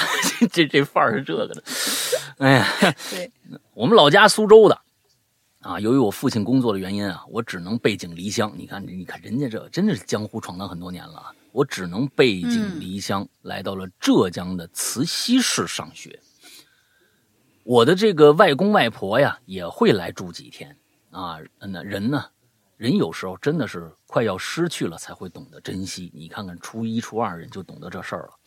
我的外公啊，先回到了苏州，他觉得这儿啊住不惯，没人跟他聊天唠嗑啊，没这么一帮老兄弟，呃，老妹妹们啊，没有家门口那熟悉的菜园每天只能小区溜达啊，想给人刨块地吧，种点菜什么的也不让，这不是他想要的生活。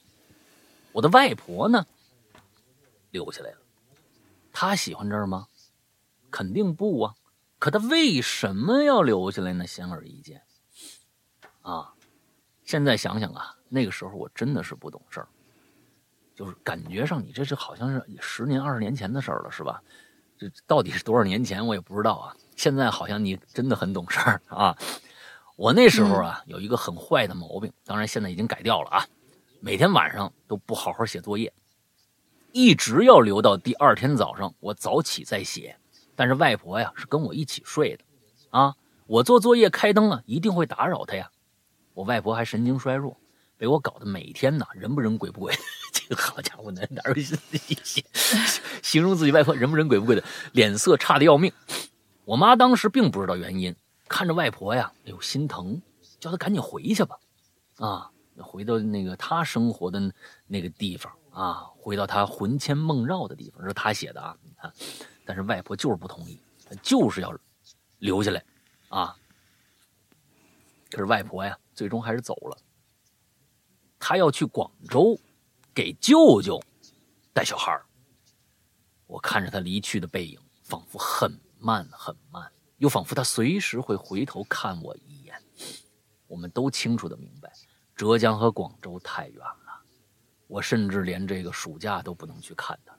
在走进小区电梯的那一刻，心脏仿佛漏跳了一拍一样，又仿佛遭遇寒流，褶皱缩起来。记得有一次我闹离家出走，你看看你这江湖上那闯荡这么多年，什么事都干过啊？什么事情我忘了啊？等他死死的拉住我，是应该还是说外婆啊？等等外婆死死拉住我不让我走，不让我出他完了哦。他是这样的，其实他呀，可能也，这这这孩子可能也没有那么大勇气离家出走。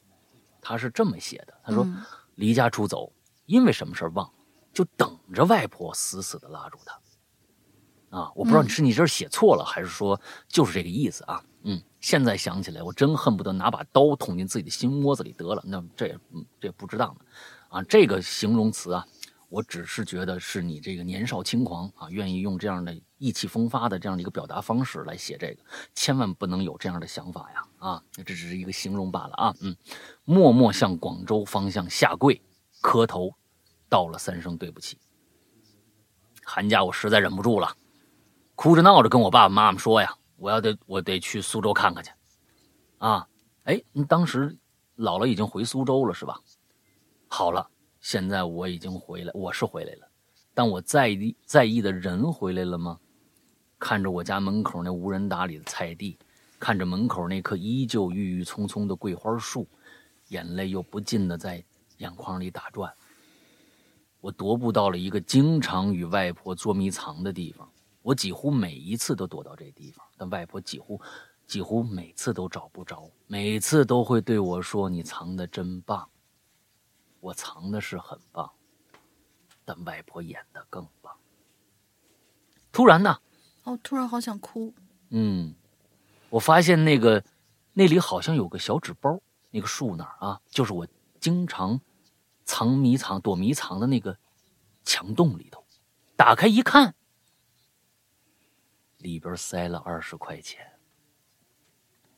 当时我实在忍不住了，放声大哭起来。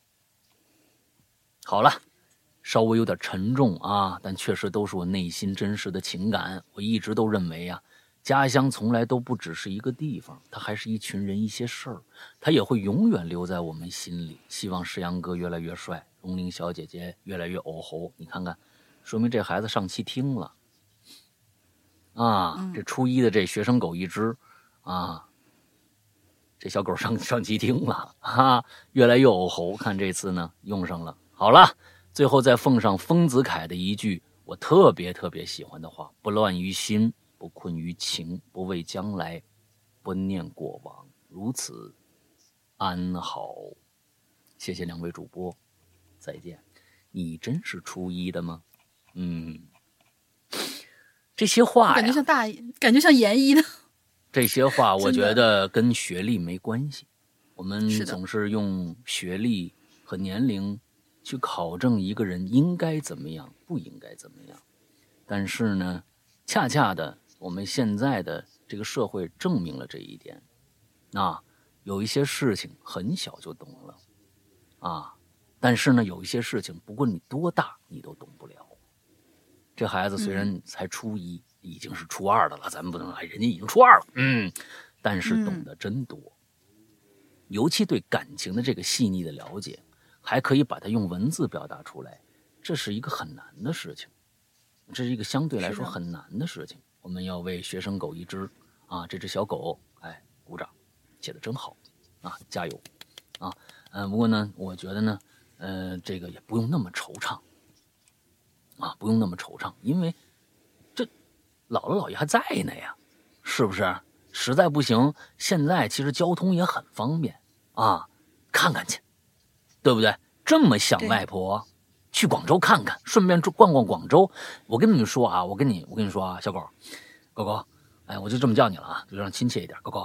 我跟你说啊，现在啊，第一个。你们学生的时间是最多的，哎，那些作业呀都是狗臭屁啊！不用拿那个作业或者什么的来限制自己。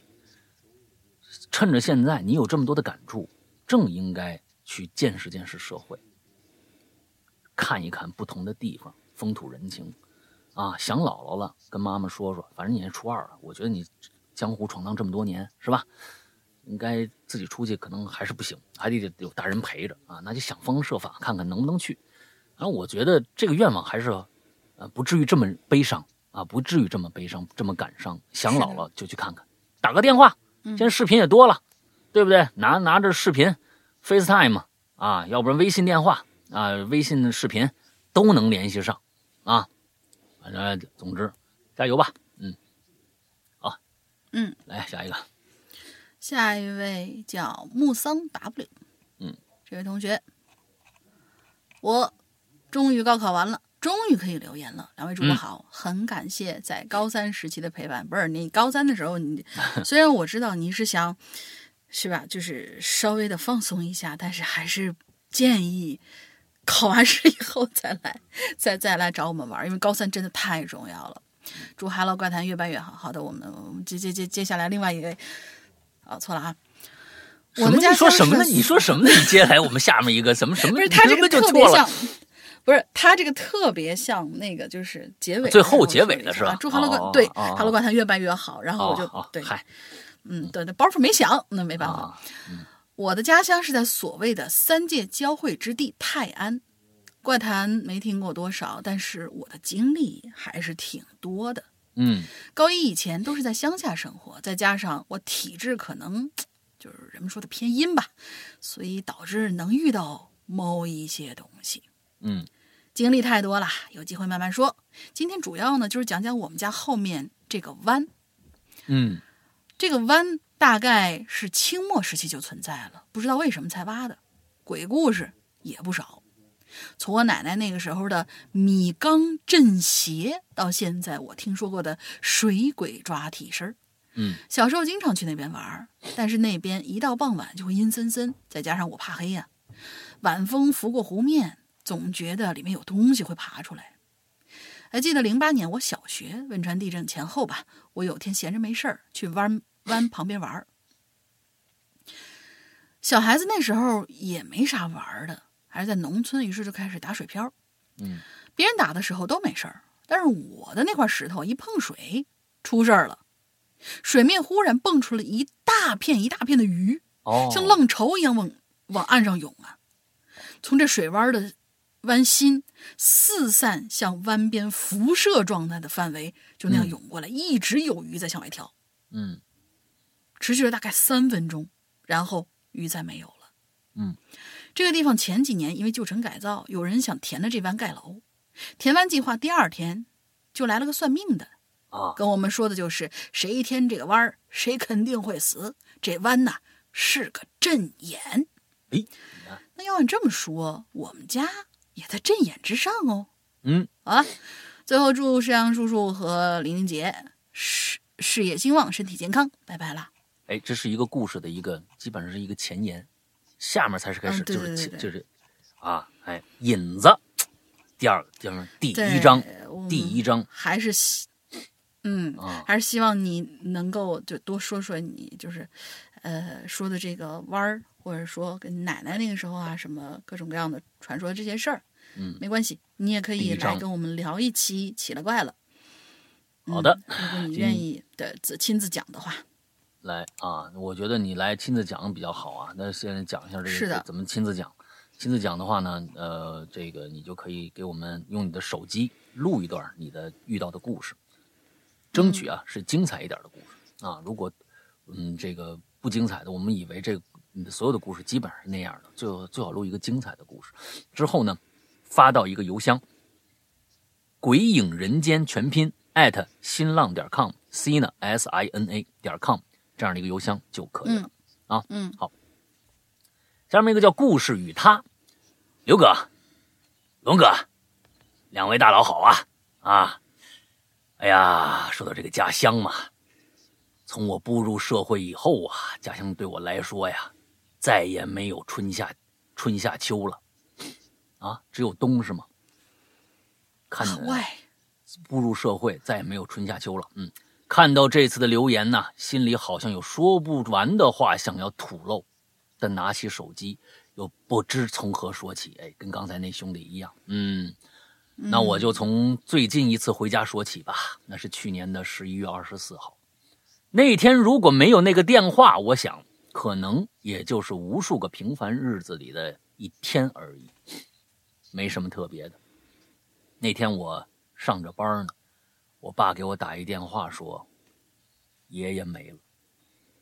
我心里突然沉了一下，但却很奇怪，并没有伤心或者难过。跟着老板请了假，开着车，带着我二叔一家，一个人开了十四个小时才回家。踏进门口，看见灵堂中的棺材那一刻，感觉所有情绪一下子涌上来，哗的一下，眼泪就出来了。我呀是个留守儿童，从小跟爷爷奶奶一起长大，记忆中他是一个特别严厉的老人，有的时候还喜欢喝上一杯，每次喝完呢，都喜欢跟我们这些小辈讲道理，即使我们当时还小，也听不懂。从二零一七年年初开始，他的身体开始一天不如一天了，年纪大了，记忆力呢也开始衰退，精神也不太清楚，总一个人自言自语的，啊，说谁谁谁叫他走，嗯，在哪儿又看着谁谁谁了，还会大半夜呀摸黑在院子里走来走去的，把我们吓得不轻。有时候突然吃着饭呢，就跟我们说，吃完这顿他就走了。让我们别挂念他。其实说实话呀，他的离世，我早有心理准备。但当那天来临的时候，感觉特别不真实。丧事办了一个星期，在这期间呢，我看到很多的人情冷暖，也看透了一些人。只是在这儿啊，不想再说了。一杯黄土，埋葬一位亲人，愿他天国安好。呃，主播再主播再见，么么哒啊！其实中哎，怎么后面还有啊啊？其实中间还有很多很多想说的，还有爷爷去世以后的事儿，还有回魂的事儿，很想写，但字数不够。如果不嫌弃，我可以留在下一个影影留言里边。如果读到，主播要回复我一下。听了七年的节目了，上次呢第一次留言就被读到，很开心，真的感谢你们。留，你留我就读，嗯，好吧。哎，你你注明一下啊！你注明一下上期我写什么故事，因为我我念完了，啊，我有可能就忘了你上次写的是什么了。哎，稍微提那么一两句啊，我就想起来了。啊，故事与他，你看这个名字呢，故事与他，他是个女字旁的他，这他呀，可能还有故事啊。以后你们要愿意写的话，也可以写写他的故事，好吧？嗯嗯，是的，家人离去就是这样，嗯，我也一样啊，我我。太奶，啊，我大二时候去世的，啊，小时候一直跟我太奶玩。太奶啊，不是爷爷奶奶啊，我爷爷奶奶妈，啊，还有我爷爷，真的是那样。嗯，每次都是我回去，在路上，只是感觉心里重重的一个感觉，真的是看到爷爷奶奶，就是太奶，还有过了很多年以后，我爷爷躺在那儿的时候，一下就控制不住。就可能，我觉得很多人都是这样，很多人都是这样，就是他有一些情感不知道该如何去发泄，就是他那个发泄方式，每个人都不一样。对来下一个，今天这是我们最后一个了吧？哎呀，不是，还有倒数第二个。第二个，嗯，呃，这位同学叫新泽，两位主播好。这个节目我大概听了五年啦，不过一直在潜水，也是由于学业和懒癌双重作用，一直没有留过言。这是第一次留言，文笔不好，还请见谅。关于我家乡的话，是一个很小很小的一座小镇，我在这个小镇里生活了八年多，我的身世。本就是这个小镇传说中的一小部分，怎么着？你石猴变的是吗？咱们来听听啊。其实，在这种小镇中啊，讲道理啊，传说是很多的。更何况我的家族并没有在这里生活很久，因为我的曾祖父是民国逃荒过来的。据说我的曾祖父还有个弟弟，后来因为某些原因，我曾祖父的弟弟可以说生死未卜。我出生之前没有什么异象。不过，据说我的名字是出生前就起好的。哦，听说是在取名之前有个算命的说，我五行缺四，只有土型。哦，怕是活不过十五岁。但是我家的姓氏好像与什么火是有关系，所以我勉勉强强的能算得上是五行缺三。可是几天之后，那个人又特地跑回来告诫我们，说这孩子命太薄了，撑不住五行啊。于是就把我名字当中一个“子”，就是木字旁一个心，那个“子”，把这个字儿给去掉了。在我很小的时候，一直以为这个镇子是个很繁荣的小镇，人来人往的。因为我小时候曾经站在街边，看着许多人走来走去，却不知道为什么我看我看不见有些人的脸，哟，只能隐隐约约透过模糊的光影看出一些凹起。呃，看呸，看出一些凸起和凹陷。现在回忆起来，感觉就像无脸男一样。但是他们从我身边经过的时候，我总觉得会有一丝丝凉意。嗯。后来等到长大了，突然发现，其实街上并没有许多行人，甚至可以说行人少得可怜。我理所当然觉得啊，他们是出去打工了，或者是别的什么。毕竟这只是一个很小很小的镇嘛。直到五年前的夏天，一次偶然的机会，我再次回到这个小镇上，低着头玩手机。走在路上的时候，突然觉得有个很熟悉的人从身边经过，我不禁仔细回想。嗯，我当时呃，不记，不过仔细回想起来，我当时是戴着耳机的，无论是视力还是听力都被占据着。我可能是仅仅凭一股从身边的气，从身旁经过的气流和直觉去判断这。应该是一个熟人，然后下意识的转身，对着空荡荡的街边说了一句：“好久不见呐。”嗯，啊，最后还挺浪漫。说，对，就是该呃，就是那个小时候在游荡的那些人，那些加了引号的人呐，还在那里游荡。嗯，但谁知道呢？也许确实是出去打工了，也许你看到的真的就只是一些。曾经在这生活过的人吧，嗯，总之反正这都是你见到的，你看到的，是的，你的回忆是跟你有关系，对，挺好，嗯。下一个叫 G W，两位主播好，我是亮亮，现在呢听往期榴莲，听到了宠物的啊，我我想起了我家的狗贝贝，女孩啊，两千年来到我家，是我。爸爸送给我妈妈的。二零零四年，我来到了这个家庭。打小他就保，他就护着我。呃，我一出生回到家，除了家里人可以接近我。二零零四年出生，到现在应该是十多岁，是吧？嗯。哎，十六七，十七，哎，十哎十七啊，上高二了。嗯，打小他就护着我。我一出生回，呃，就就就就。那个除了家里人可以接近我，其他亲戚和邻居都不让他们进我屋子，在门口对他们叫。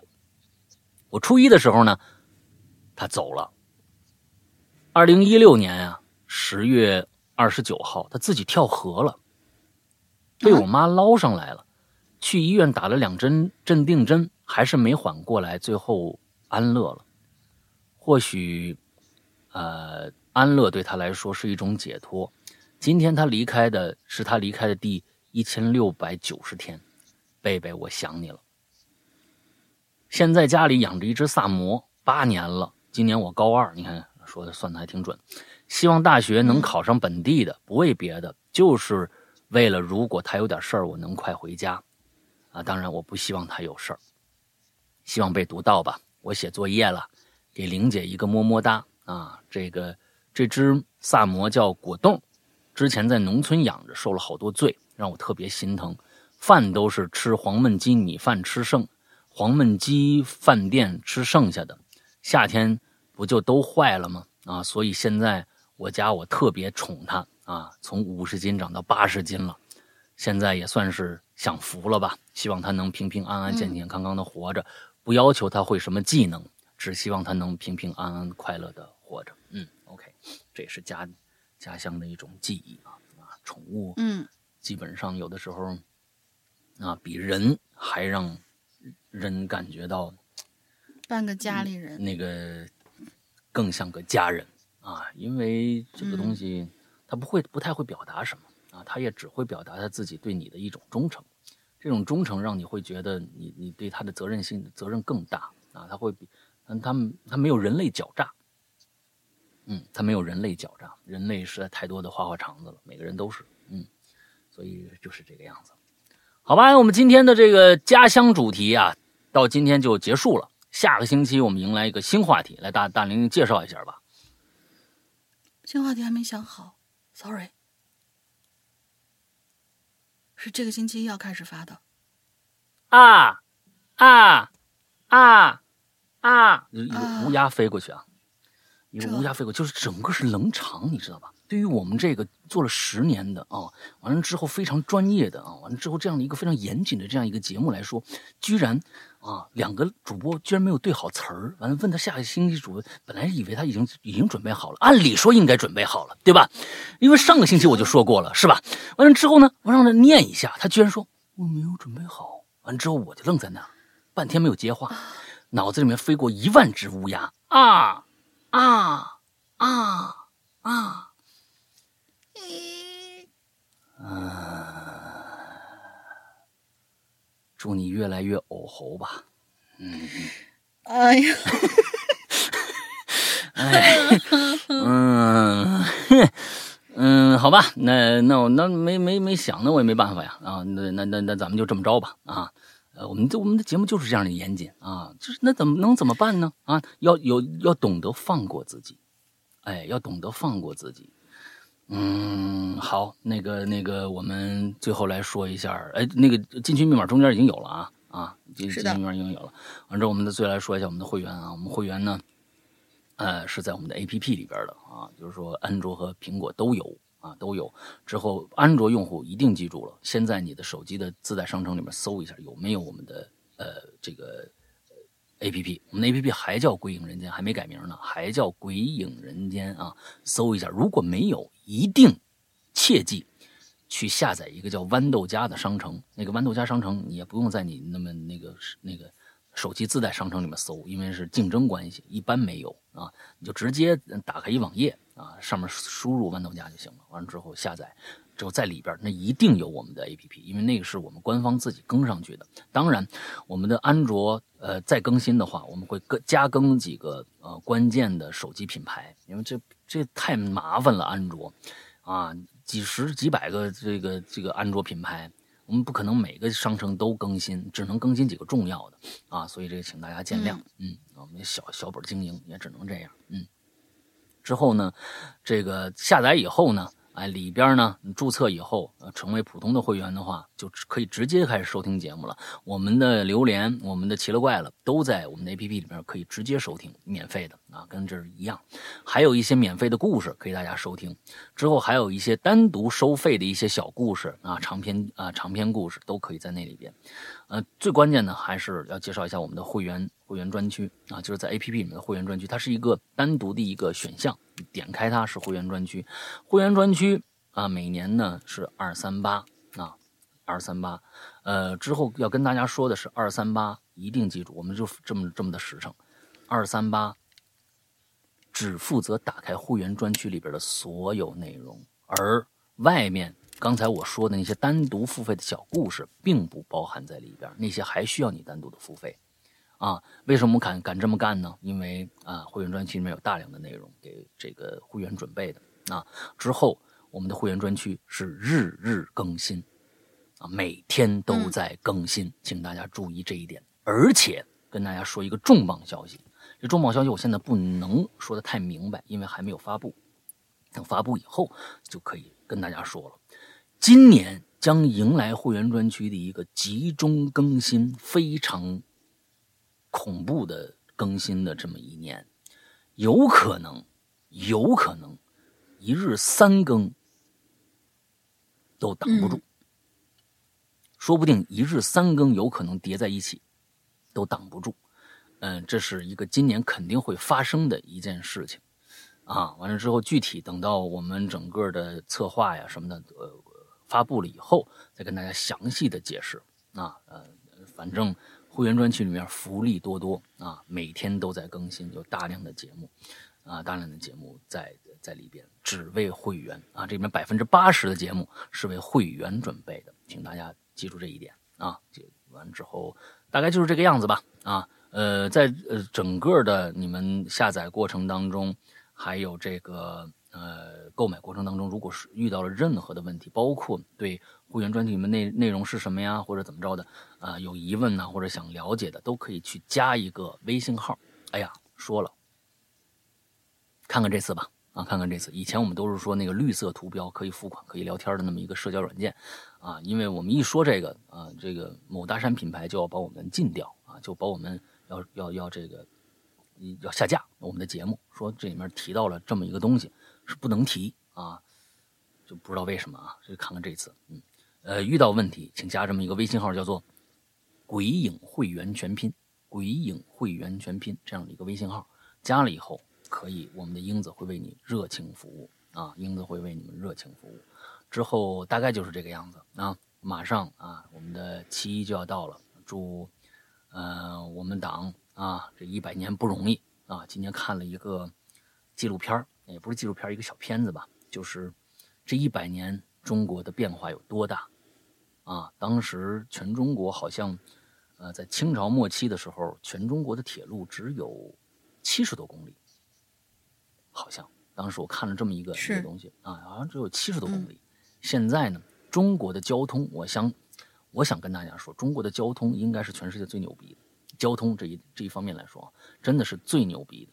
真的是太牛逼了，嗯啊，有一些有一些公路，像什么三幺三三零五还是什什么国道那些公路，啊，横穿从从从哪儿青海啊，一直穿到新疆，那整个那条公路美得一塌糊涂。但是呢，旁边寸旁边寸草不生，怎么建起来的？那么好的那么好的质量，我们再看那个高速公路什么这个那个的。啊，再加上各种各样日新月异的变化吧。当然，在日新月异的变化当中，就跟刚才我们在这个啊故事里面有人说：“哎呀，家乡变得不再那么美好了。”这都是必经的一个阶段。我相信，在我党的领导之下，啊，我们的国家必将继续的更加的富强、强大、美丽、富饶、无污染。最后这个很重要啊，嗯，无污染啊，让我们的空气变得更加的新鲜，啊，人民变得更加的富有。啊，我们的生活变得更加更加的美好，哎，这是我们最后在这个一个寄语吧，啊，寄寄语啊，寄，对对对对对，好，那今天的节目到这结束，祝大家这一周快乐开心，拜拜，拜拜。